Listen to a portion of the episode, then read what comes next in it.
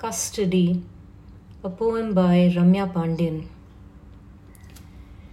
She looks around the room and mentally divides everything in half.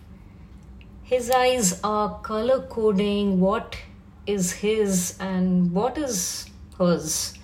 They've both been used to tallying up for a long time now, coached by well meaning friends, self help quizzes, therapy accounts on Instagram. How many times did you argue in a single week? How many fights did you win? How many compromises did you make? How many forbidden words got said? Was there violence? Does smashing a coffee mug count? How about trust and promises and loyalty? But no, no tears, she tells herself. There are still heartaches to be borne, and she cannot afford to go into the future bleary eyed, so no tears. He watches her take back her breaths and thinks how easily she reorganizes her emotions as if they were nothing more than his game DVDs that she never really liked anyway. Assassin's Creed and Grand Theft Auto 5 were his friends from a time before her. There they are now, stacked in two towers, standing at unease to her rigid house rules. He reaches for the comfort they offer. She watches him topple over the rack that she has individually dusted and restacked every single day. She watches him grab the scattered DVDs and throw them into his gym bag then they move on to the other items on the list. The bedroom is a house of horrors. How do you divide up a double bed set? I'll take the pillows, you take the sheets. The washing machine stands silent witness to all that has been. The whispered conversations over spin cycle, all kinds of stains washing away.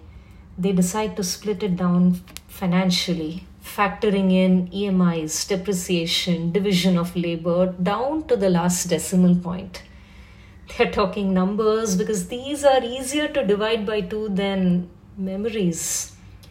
Now, all that remains is the hard to qualify things the Holocaust that will be, the books that she bought him, the jewelry that his family paid for, the gifts for no reason but I love you I loved you. She hands all of these over to him. But no one else, he starts to say, then his shoulders droop and he drops them into his gym bag. Eventually, it's all done. They pick up their bags, walk across the room together, their last walk together, shut the door, turn the lock, hand over the keys. It's done he says.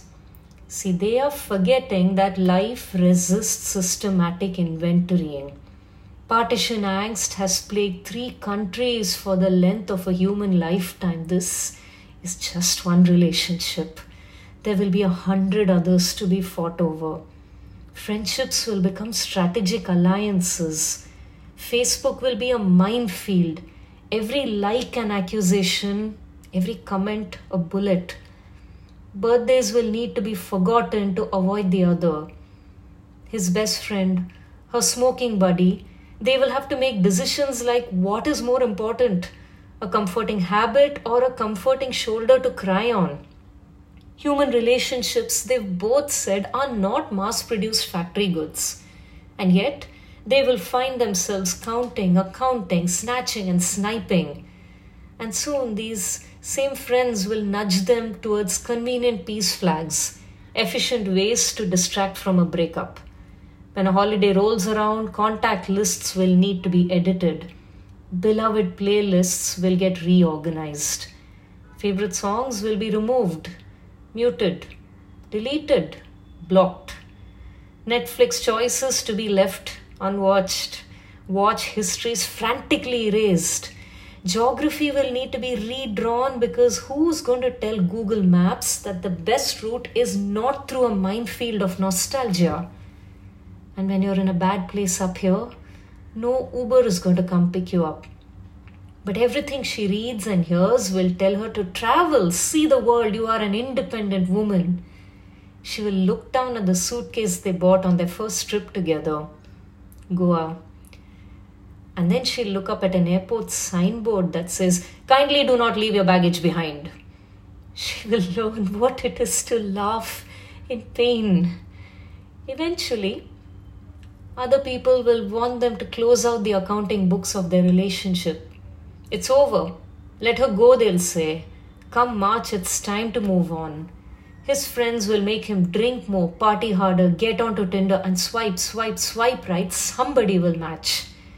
He will retreat to button mashing his Xbox in the late hours of the night, playing games that he doesn't even really like that much because his favorite ones are lying in a shoulder bag that he can't bear to look at anymore.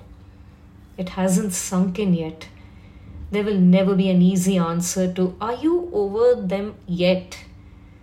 They will learn that life lessons are compensation for failing to be an adult. They're trying to draw lines of control over a river, a volcano, a forest, a forest fire, when all they can do is burn and be burnt because nobody, nobody wins a custody battle.